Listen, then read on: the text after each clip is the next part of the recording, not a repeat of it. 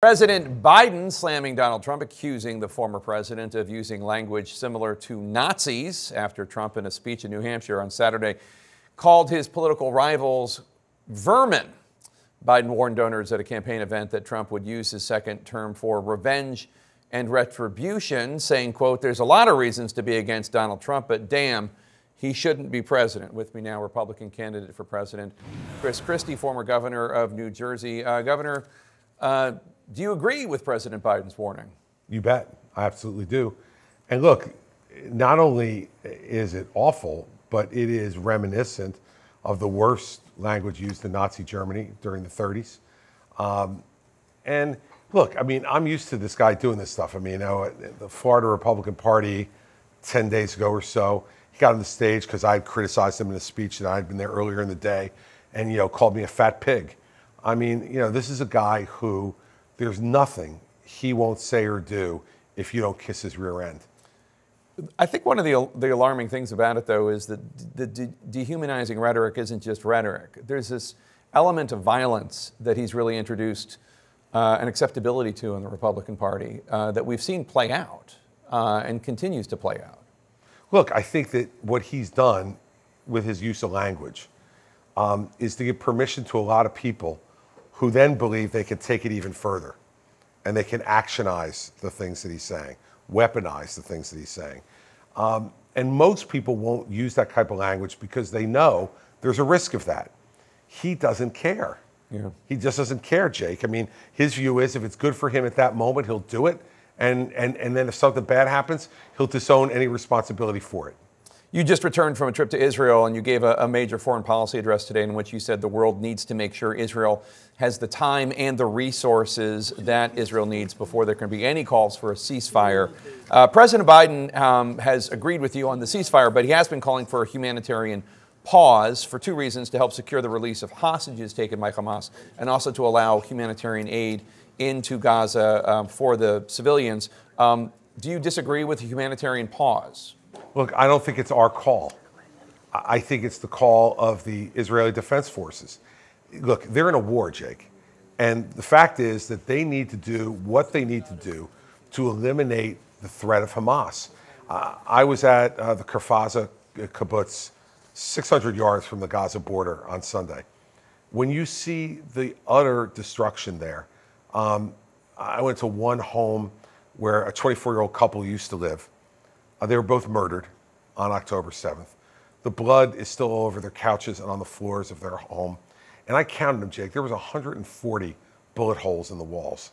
I mean, you cannot negotiate with folks like this um, because their goal is simply to eradicate not just Israel, but it's to eradicate the Jewish people. And so, you know, I understand we don't want any loss of innocent civilian life, but let's remember two things. There was a ceasefire on October 6th, and it was Hamas that broke it on October 7th. And secondly, you, you cannot allow people in Gaza to be used as human shields and all the rest, and then blame that on the Israelis.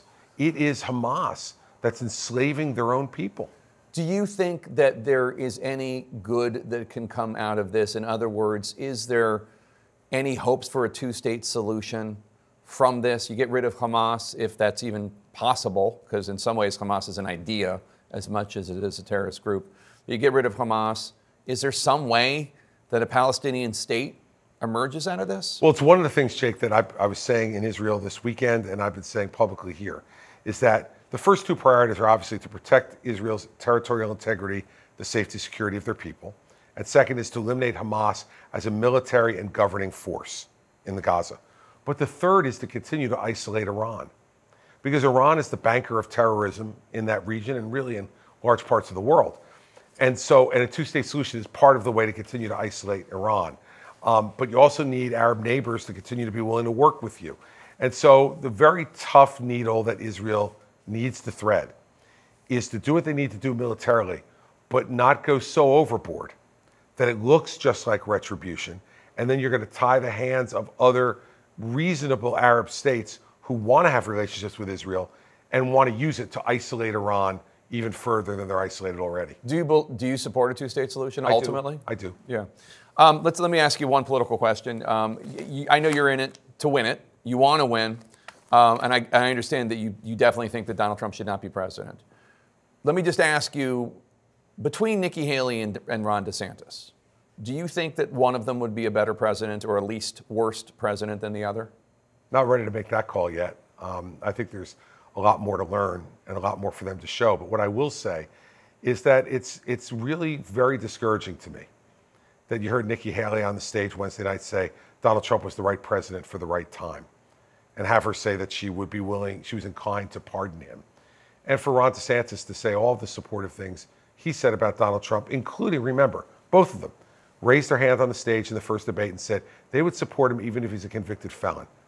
George Washington, John Adams, Thomas Jefferson, Ben Franklin are rolling in their graves. If they knew that anyone would have had the audacity as a felon, which Donald Trump will be come this spring, uh, to run for president, and that other people running for the office would be willing to support someone like that, they would have added you can't be a convicted felon to age 35 and natural born American citizen as requirements for the presidency. And to say that you could be the rightful heir of the legacy of Washington and Adams and Lincoln and FDR as someone who say I will support a convicted felon, that gives me grave concerns, Jake, and about their judgment and whether it's just nothing more than craven politics. And by the way, one last thing, you can't beat him unless you try to beat him. I mean, they're continuing to cuddle up to the guy. He's up by 30 points. And so I'm trying to beat him. They're trying to come in a very respectable second. Uh, I don't think that's the way to run any race. It's never the way I've run one, and I'm not going to run this one that way.